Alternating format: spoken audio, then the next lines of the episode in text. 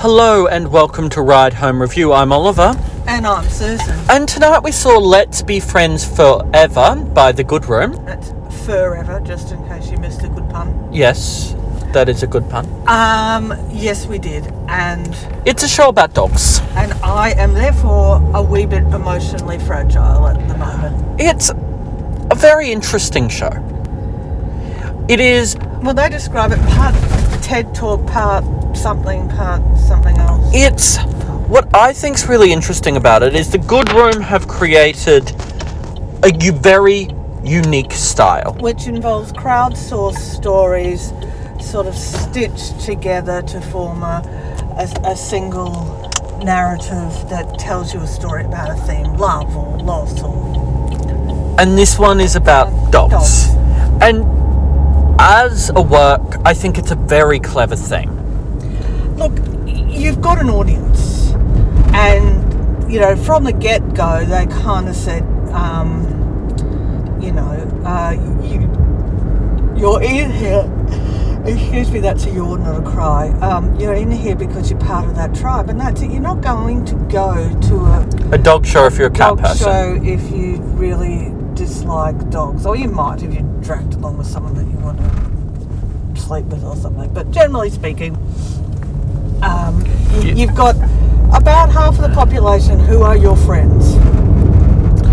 Um, but you've got to honour that, and you've got to celebrate that, and you've got to be authentic to that, and I, that's what I loved about the show in a way that it it milked that, but not in an exploitative way because it's gen it's real people and in fact real dogs showing and telling the stories of their relationship with those dogs. And as an affirmed crazy dog lady, I'm totally up for that. I think what was interesting about it was that it is the Good Room, as I said, have a signature style, and in this was the least Good Room Good Room show, and that's both a, one of the greatest things about it, but also kind of a weakness due to the fact that they had to get dogs on stage, and there had to be some flexibility because dogs can't be as tightly rehearsed. Although to be fair, those dogs, all of them, even the naughty ones, were considerably better behaved than ours on any day. True, but what I love about the Go- Good Room at their best is they're so tightly rehearsed, and every movement, every little choice is so choreographed. Hmm. And I felt that was missing by the nature of the thing. And look, it's still very good theatre, don't get me wrong. I think, um, to me, what it is is is not, a, not necessarily a divergence from their style, but an, an evolution and a playing with it. Um, and there were, you know, so many signature things about it: the, the lighting, the styling, um, the the use of bringing together multimedia and music and video, and all of those things to help create this this world, and in this case, also dogs. Um, it was funny, it was silly, it was real, and then there was a section that just broke my heart. Yeah, look, I liked it, but I didn't love it, and I wanted to love it.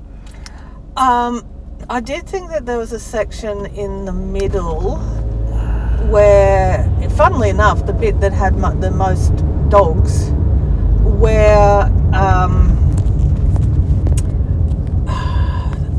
some of the the storytelling and theatricality I thought um, went for a little walkie because it was it was dog owners showing cute dog tricks and it felt a little bit like you might see something at the exhibition ground. Uh, I see. I I think I felt a lag in the middle as well, but I felt it just felt messy because it wasn't as tight as the rest of it, and I think that comes down to the fact that it it had to be loose to facilitate the fact that there are dogs on stage, and you can't. Yeah, I didn't sense I didn't sense a messiness because to me it was quite authentic.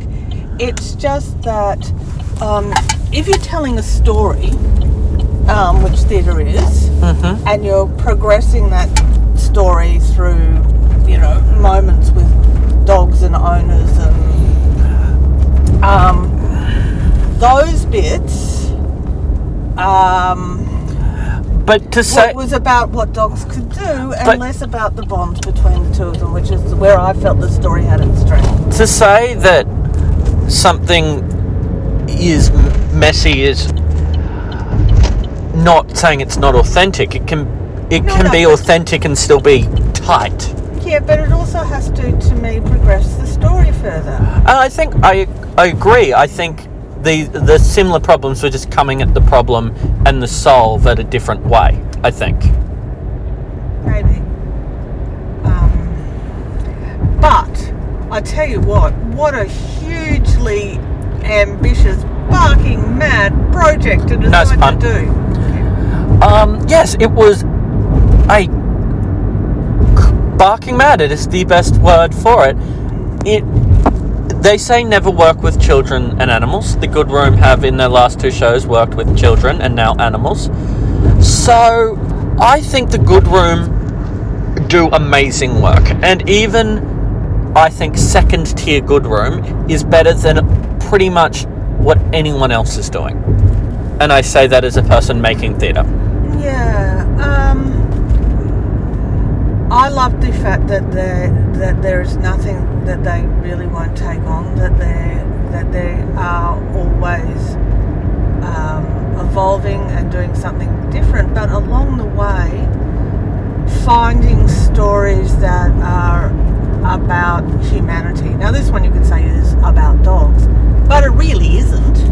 Um, it's entirely about dog owners um, and and the place that we have put dogs in our in our hearts and in our lives. And you know in, in some ways that's told a little bit through statistics of you know how many of us own them how much they cost us how many are called human names all of those things. But that in itself um, is quite dry. By bringing the people and the dogs together on stage and telling their stories you have this absolutely um, solid gold showing of that unbreakable bond between a person and their dog Look, I I agree with you, and I think that is true.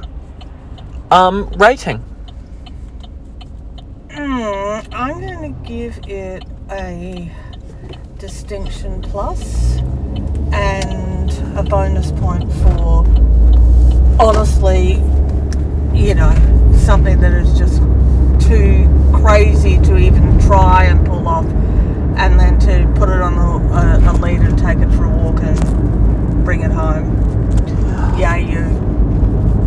I think it had a very strong start and a very strong conclusion, but it lagged a bit in the middle. I think it was incredibly ambitious, but perhaps they bit off more than they could chew. Pun intended. Um, so I am giving it. I'm still giving it a distinction, but just at the lower end for me. Okay. Very good. Um, We'll be back tomorrow for a bit of Skyfall. Oh, that's right. I couldn't remember what it was next because it's festival time and it's all blurring. But yes, bit of bondage tomorrow. So yes, That that's the music of the bond. yeah.